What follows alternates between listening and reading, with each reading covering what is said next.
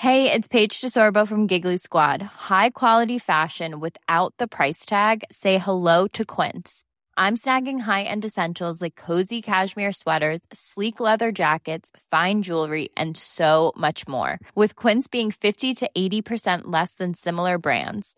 And they partner with factories that prioritize safe, ethical, and responsible manufacturing. I love that. Luxury quality within reach. Go to quince.com slash style to get free shipping and 365 day returns on your next order. Quince.com slash style. We're queer. We're geeks. We're queeks. Superheroes, Star Wars. Broadway, Drag Race, So if you're super gay super nerdy, or anything in between, listen to Queeks today. wherever fine podcasts are sold. And find us on Instagram at Queeks Podcast.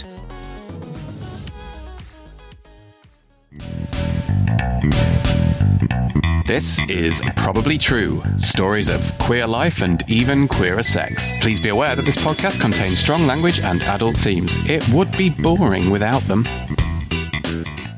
I don't watch a lot of news. I can't see the point in staying up to date on what various flavours of idiot are up to, so I tend to just not bother.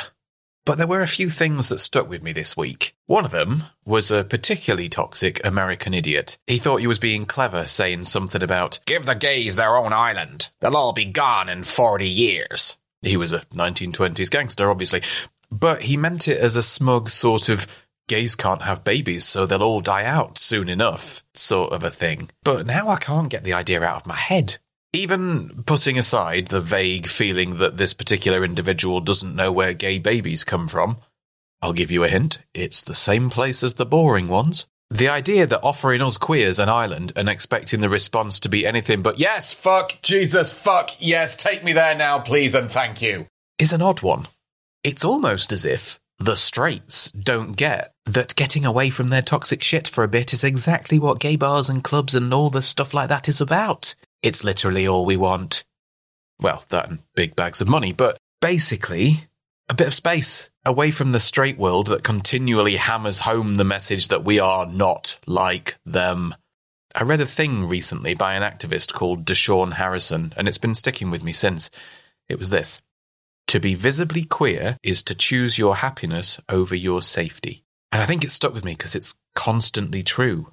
We are not like them. And then whenever we let that not like themness show, we become a potential target for abuse or attacks or just general othering. And it's the decision we all make all the time. Do I allow my queerness to show through in the millions of ways I express myself and move through the world? Or do I choose to do my best to hide those things in order to remain safe? For most of us, that's why we move to bigger cities and places with more people who are like us, because then there's a greater chance that we will find our tribe, our people, our family, so that there's more chance that we will be accepted and perhaps even celebrated for our queerness. Not always, of course, it doesn't always happen, and sometimes even that doesn't help, but still. This is something that I think a lot of the breeders don't get. We live in straight society because we have to, not because we want to. So the idea that putting us all on an island somewhere would be a punishment and not some kind of enormous relief could only come from someone who does not really understand the people he is talking about. Anyway, island please, we'll fucking take it. I love the idea of creating the world's first queer nation. It's fantastic. I am very here for it. As long as it was a nice warm island, not just some oil rig off the coast of Grimsby or whatever. I suppose I'm thinking about building some lovely queer utopia. I was going to call it a queertopia, but that sounds like something they'd have at Glastonbury Festival. Let's go with the queer republic of Fucktopia and base it on a nice big island or two somewhere warm and sunny. Sounds perfect to me. I talked about this recently and someone said, There's already an island like that. Fire Island? Oh, no, no, no, no, no, my little sugar plum, my little sweetheart, my little anal wart. Fire Island and Mykonos and places like that aren't queer, they're gay. I will happily get into the differences between queer and gay another time, but for now, let's just say that Fire Island, or Mykonos or wherever, is where the white cis gays with the six packs and the drug habits all go. And I don't want this to be that. There's a lot more to being queer than being skinny and white and dancing around in your pants. Speaking of, we'd have to set up some ground rules pretty early on. No homophobia, no racism, no transphobia, no body shaming, sex positivity, all of that kind of thing. And if any of those LGB Alliance dickheads show up, we can put them into a cannon and fire them into the sea. Lovely. And in the queer republic of Fucktopia, we'd have like a milkman, but instead of milk, he'd bring lube and leave it in the bottles on your doorstep, and PrEP, and any hormone treatments that you're on, all delivered directly to your door. And it's not even about the shagging. At least it's not just about the shagging. It's just a nice place away from the people who aren't like us so that we can do our thing without fear or judgment or anything like that. That's all anyone wants, really. Well, I mean, we'd also implement some island wide clothing optional policies. It's lovely and warm, the sun's shining, let's all get some skin out. I spent quite a bit of time thinking about this and like building this idea in my head. And stupidly, this probably says a lot about me actually. When I start thinking about creating a queer utopia, I don't start off by thinking about all the fun stuff or how great it'll be just to be in that kind of space. I go straight for the boring bits like how would we organize taxes? Where would we get the raw materials for building houses? Would there be enough parking? And shit like that. But then I am the kind of person who, at a party, will go and do the washing up or something, even if it's not my house. Once, I descaled a guy's kettle at a party because my social battery had run out and I didn't feel like going home just yet. Anyway, fucktopia. Oh, the Olympics, though. Imagine the Olympics. Just the opening ceremony on its own would be fantastic. You got all those kind of people coming out, forced smiles, and in the tracksuits, waving while their national anthem's going on in the background, like na na na na na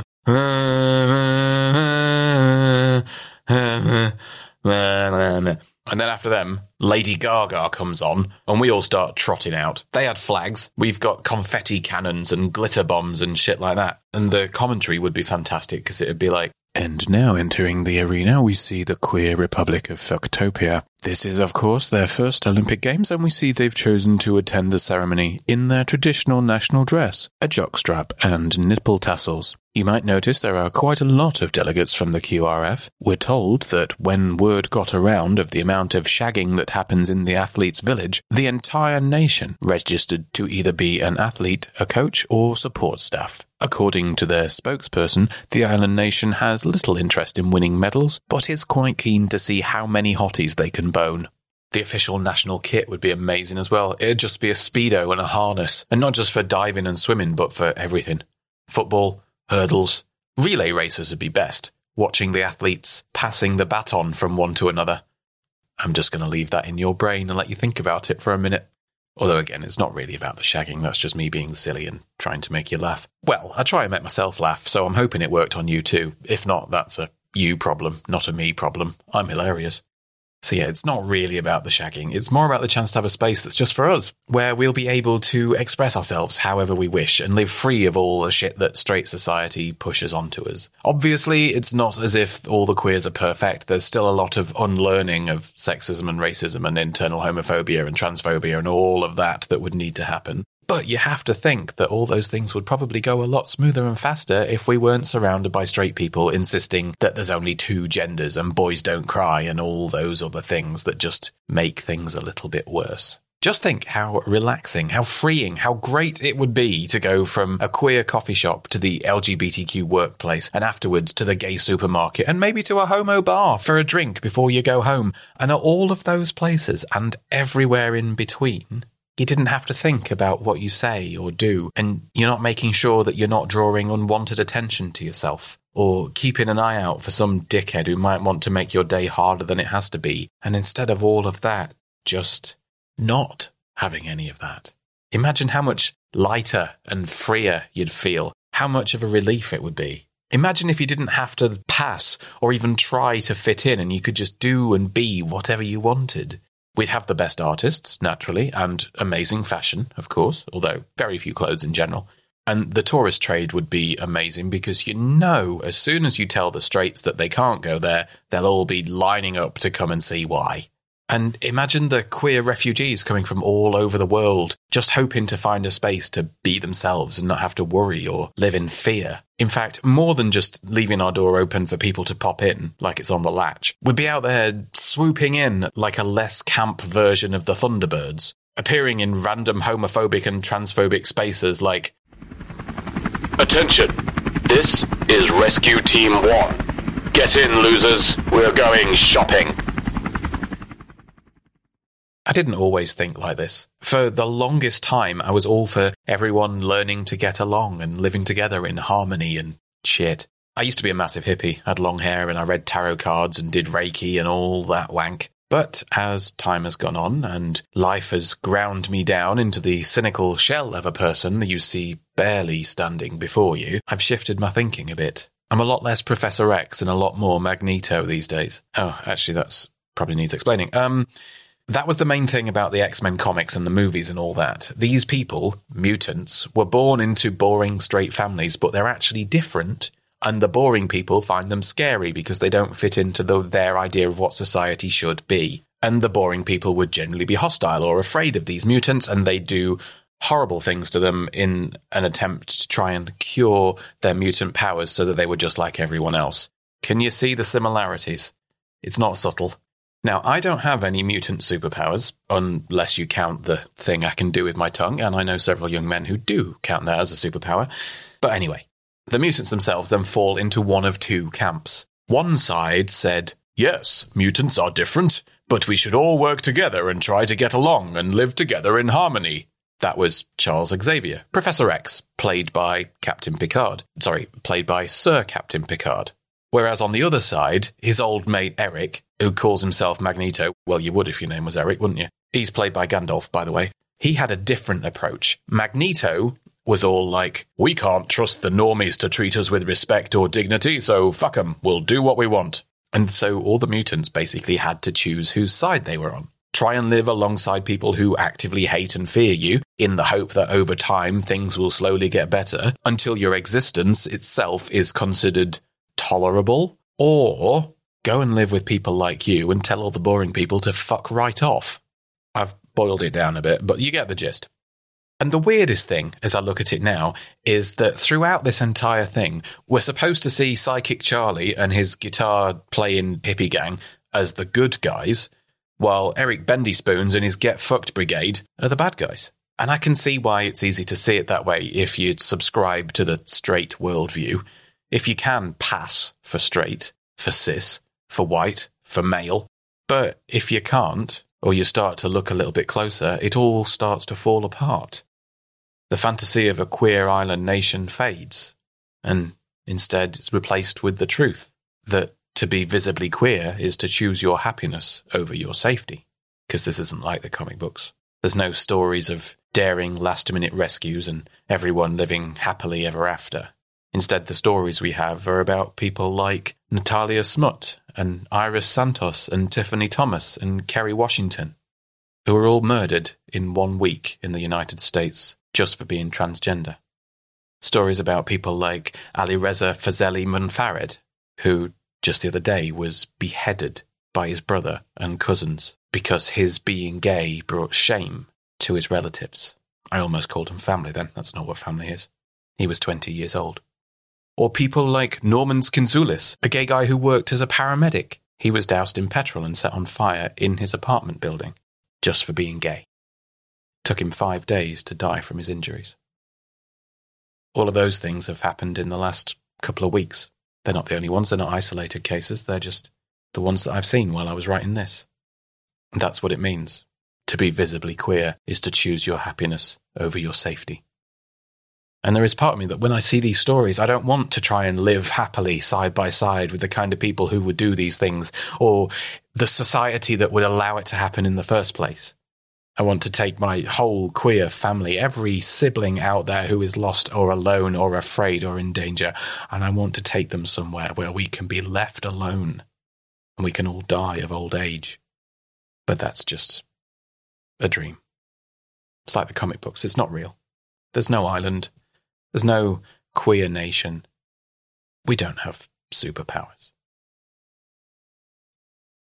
All we have is each other.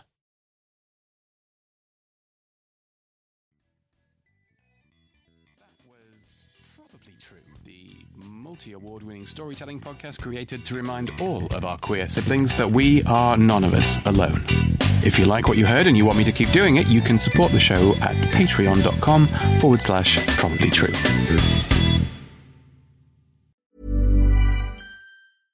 How would you like to look five years younger? In a clinical study, people that had volume added with Juvederm Voluma XC in the cheeks perceived themselves as looking five years younger at six months after treatment Look younger, feel like you. Add volume for lift and contour in the cheeks with Juvederm Voluma XC. Reverse signs of aging by adding volume to smooth laugh lines with Juvederm Vollure XC. For important safety information and to find a licensed specialist, visit juvederm.com. That's J U V E D E R M.com. Not for people with severe allergic reactions, allergies to lidocaine, or the proteins used in Juvederm. Common side effects include injection site redness, swelling, pain, tenderness, firmness, lumps, bumps, bruising, discoloration, or itching. There's a risk of unintentional injection into a blood vessel, which can cause vision abnormalities, blindness, stroke, temporary scabs, or scarring. Talk to a licensed specialist to find out if it's right for you.